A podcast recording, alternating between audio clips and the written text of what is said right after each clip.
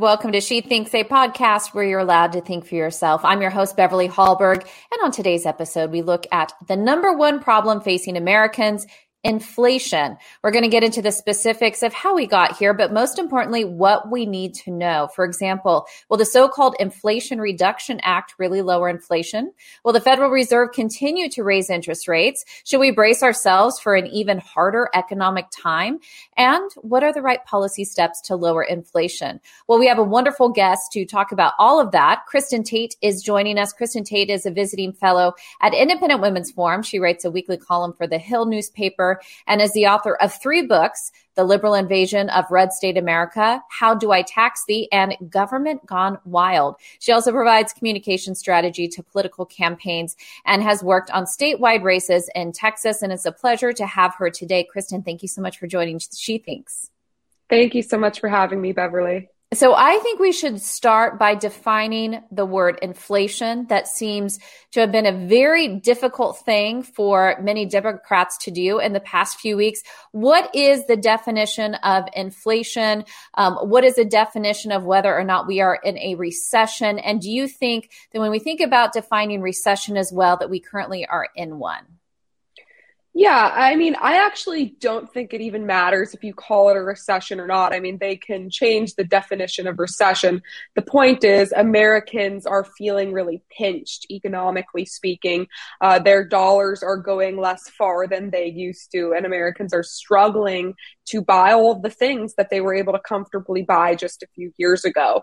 Uh, what what inflation means is that there are too many dollars out there chasing too few goods. So you have a ton of supply and not enough demand.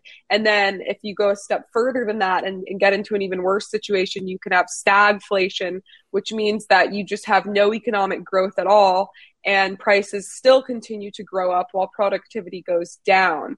And that's what I'm worried we may be in, entering into as a period of stagflation. Right now, we're certainly seeing inflation. Um, I just read a report before we went on air that families are spending an average of almost $500 more per month just on the, you know, n- the, the goods, the, the, the necessary goods that they need to buy every month. I mean, we're talking about food and, and gas for their cars. So Americans are really feeling this in a, in a very substantial way.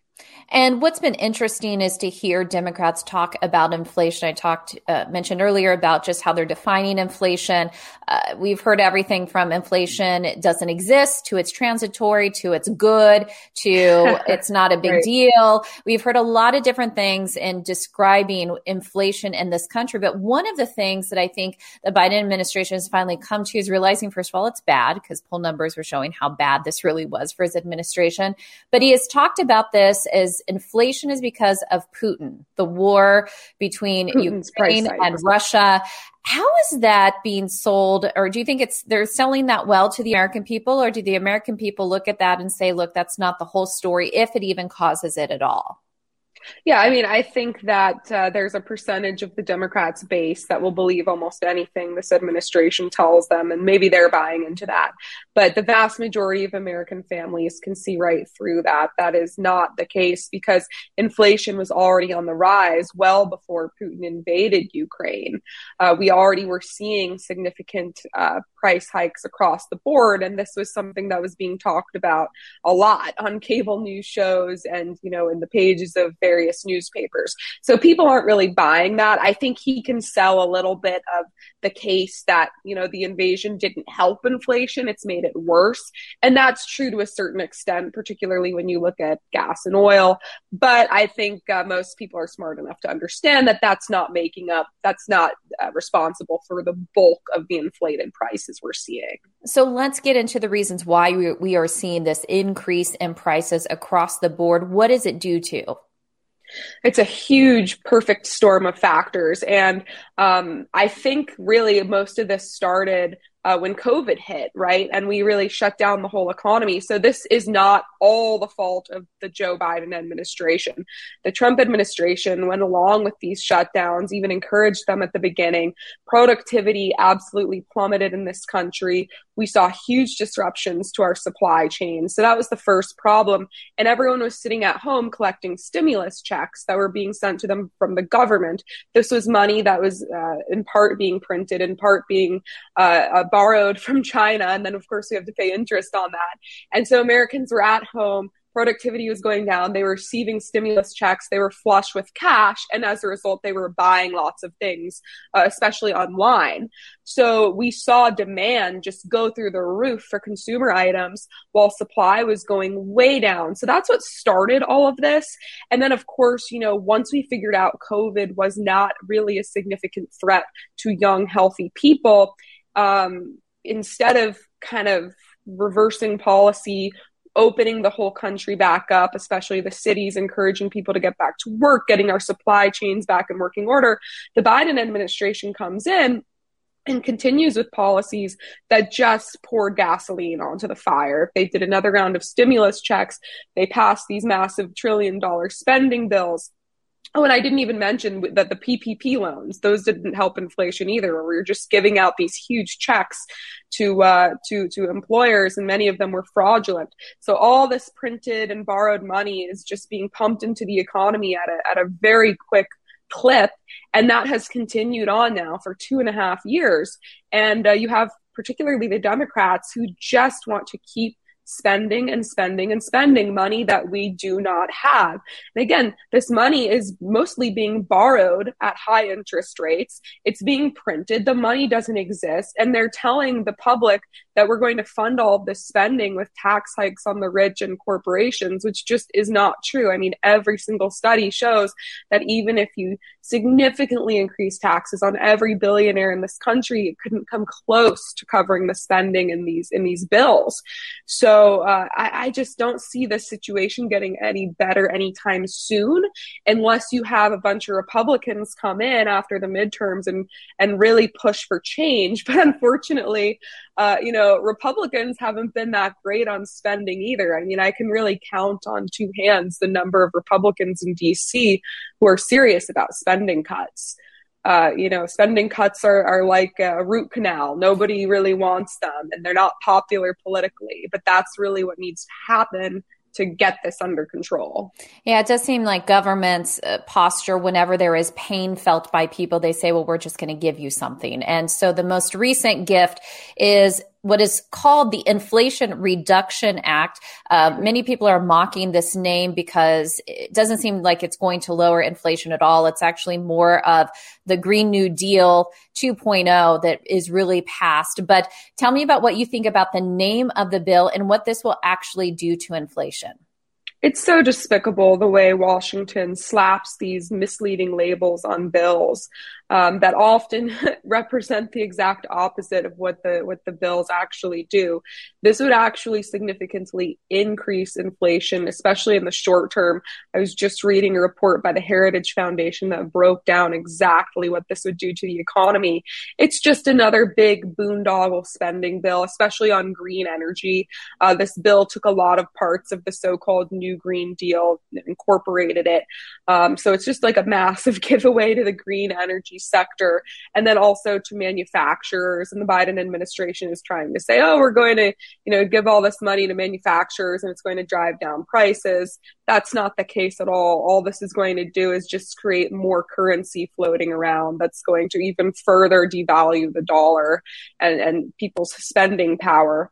Uh, at the same time, we're seeing um, farmers and agriculture under attack, and we're seeing productivity come down on that front as well. So we could see um, food prices go even higher. Fertilizer is short right now in the country. So I'm scared of what's going to happen as we go into the winter because after this so called Inflation Reduction Act and the, the, continued spending and the shortages we're seeing with supply chains of certain ish, uh, certain products, uh, especially fertilizer, I'm worried we could see some food sort shortages of certain items, or at the very least, just really increased prices that could pinch American families as we get into the cold season.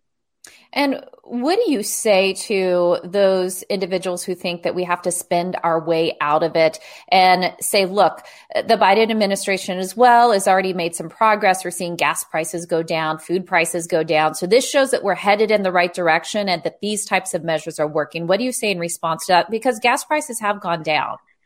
Right. Well, the gas prices going down is largely the, the result of him releasing our strategic reserves. I think they're releasing about a million barrels per day, uh, which is crazy. Uh, this is the same administration that said they want to get rid of fossil fuels and fracking and all of this. And now we're depleting our um, strategic reserves.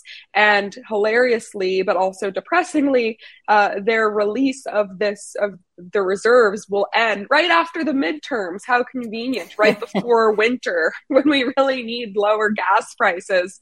Um, but I think that that mostly explains the lower gas prices. So that'll mostly be temporary until after the midterms.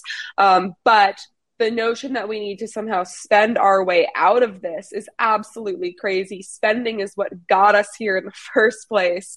Um, but you're right when you said earlier that uh, you know this administration their their answer to everything is to just give goodies out to various voter coalitions to kind of keep them happy and keep them thinking that the spending is working.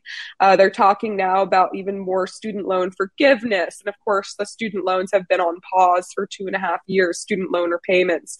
Um, the stimulus checks, we saw various rounds of that. And now, after all of this, we still have a productivity problem because people are still uh, slow to get back to work. So the, the, the fact that we have low productivity is also rise, uh, causing prices to rise because we don't have enough truck drivers. I mean, we're short tens of thousands yeah. of truck drivers. We don't have enough people working in the grocery store, stocking the shelves. We don't have enough people to do all of these very important jobs that are critical to our economy. And the best way to get people back to work and lower these prices and get productivity back up and get the dollar uh, to retain some of its value is just to not spend all this money and, and kind of just let the economy fix itself. But that is not the direction that we're heading in. And one of the numbers we continue to hear the Biden administration tout as their proof that the economy is doing well and that uh, Joe Biden has done what needs to be done is they talk about the unemployment rate and talk about how low it is. And Tell me why that looking at that does not give the full picture because like you just said, all you have to do is go to your local fast food restaurant and see right. that the lines are longer, they don't have as much staff. I know a lot of fast food places even have to close earlier because they don't have enough people working. We see the help wanted signs everywhere. So is it that they're making comparisons to COVID, the during COVID when people were forced not to work and of course unemployment is going to look much better now than it did then. Right. Yeah. It's a wonder. You shut down the economy until everyone they can't go to work. And then when you reopen most of the country and some people go back to work, wow, the unemployment rate goes down. Who would have thought? But there are other uh, pieces to the puzzle as well. Um, some people have just left the workforce. They're not looking for work. So they're not even counted in the unemployment numbers at all. A lot of mothers in particular during COVID uh, you know, they they decided they liked being at home with their kids and they're not going back into the workforce. And that there's actually something really great about that, but it does impact the numbers we're looking at. Uh, additionally, many employers, because of their decreasing profit margins are simply not able to hire as many workers as they had before the pandemic. I have a stepmother in Boston, uh, Boston, Massachusetts, who owns three restaurants, and her staff, who the, the just the number of people she's able to afford, has been de- uh, has declined by about thirty percent because her cost of materials has gone up so much. All the food that she buys for this restaurant uh, has gone up so significantly that she just can't afford to hire the same number of people that she had prior to the pandemic. So I think there are a lot of different reasons why these unemployment numbers look like they have lowered. But of course, the primary being that uh, during COVID, the, the numbers were just so horrible that obviously they're good now in comparison. Well, I want to take a brief moment to ask you, our listeners, a question. Are you a conservative woman? Do you feel problematic just for existing in today's political landscape? Well, I have some info to share with you. Every Thursday morning on Problematic Women, Lauren Evans and Virginia Allen sort through the news to bring stories and interviews that are of particular interest to you. A problematic woman, that is a woman whose opinions are often excluded or even mocked by those on the so-called pro-women left. Lauren and Virginia break down the news you care about in an upbeat and sharp-witted way. So search for problematic women wherever you get your podcast. Now, Kristin, I want to turn to the topic of the Federal Reserve. We see we've seen interest rates go up. This has been hard for the housing market as well as other sectors. There is talk about even more of an interest rate hike leading up to this September Federal Reserve meeting. What do you make of what the Fed is doing? Do they have to do this because inflation is what it is? Yeah, you know, I think the Federal Reserve has gotten far too powerful. I mean, basically, the Biden administration has given over the reins of the economy to the Fed.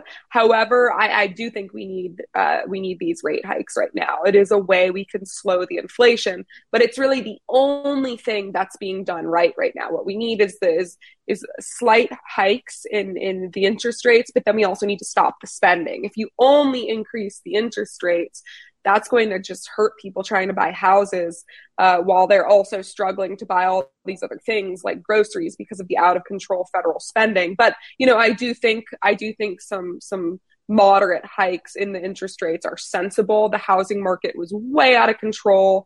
Um, it's going to cool the market a little bit, which we need uh, to kind of get the inflation under control. But it's it's really only one piece of what needs to happen. The bigger piece, which is the federal spending, is going in the wrong direction. So these these Fed interest rate hikes really aren't going to do too much, in my opinion, to stop the inflation unless these other things happen as well. And let's talk about how people should brace themselves for whatever is coming next. You already mentioned the potential food shortages and what we may see this winter and the cost of gas, especially as people use energy more to heat their homes. I guess the question is, should we brace ourselves for a hard fall and winter? I think so, yes. Um, I talk all the time about savings. Uh, I come from a very thrifty family up in New Hampshire um, that put a big emphasis on on creating savings and and having a cushion in case times get hard. And right now, I mean, the the I think the majority of millennials, I read this a couple weeks ago, are literally living paycheck to paycheck. And of course, their pay is lower than their parents was when adjusted for inflation when their parents were their age. But a lot a lot of that is also because many people, many young people particularly, live above their means. They're going out to eat, they're buying expensive cars, and you know, living on on these like crazy crazy payment plans and credit cards. And I think people would be wise to kind of rein that in a little bit as we get closer to the winter and really focus on the the what is necessary for my household you know what foods do i need how much gas do i need in my car um, and, and you know that the spending habits people adopted during covid were a little bit troubling in certain ways. We saw, you know, all kinds of goods uh, really exploding in popularity that um, are not necessary to run a household. So um, I think that's wonderful during good economic times. But when you're entering bad economic times, it is really important to have that savings cushion um, because we can't we can't rely on the government to just come in and give unending stimulus checks every time we enter an economic slump. So people would be wise to kind of prepare for what's coming, try to save money and focus on what your household really needs and creating a budget. And a large part of this problem, of course, is that our public school system and the colleges don't even teach basic accounting anymore. They don't teach kids how to balance a checkbook, how to create a budget, but it really is so important to know. And um, I believe one of the reasons so many young people are even struggling to pay off their student loans um, and living pay to paycheck to paycheck is because they were never taught these these really important skills. So I do yeah. think people need to prepare for what's coming. I think preparation is important. And I think the other part is people are looking to our elected officials to see what they can do. We do have midterms com- coming up. We'll see sure. what happens as far as who is elected to the House and the Senate and what happens with the balance of power. But let's just say you have Republicans do take over who typically do not want to spend as much, even though they, they have a bad track record. Other than stopping stimulus, is there anything else to put the cat back in the bag? Yeah, I mean, I think just reining in federal spending in general. I mean, it, it, bothers me so much when these Republicans brag about slowing the growth of the federal budget every year. Well, it's still growing. You've just slowed the rate of growth. So I think everything needs to be reined in, and um, they would be wise to just let the market work. But again, it's just not a very politically popular thing to do. I mean, there's no constituency for that. So the best I think we can hope for is for the Republicans to come in and just stop the crazy, really, really harmful spending the Democrats are doing and get us back to what we had before COVID, which was still growing government, growing spending, just at a slower rate. I mean, that would that would really help. So I think that's kind of the best that we can hope for. But in my perfect world, I would love to see drastic cuts to the bureaucracy, drastic cuts to federal spending, drastic cuts to all kinds of programs that are riddled with fraud and get people dependent on, on government.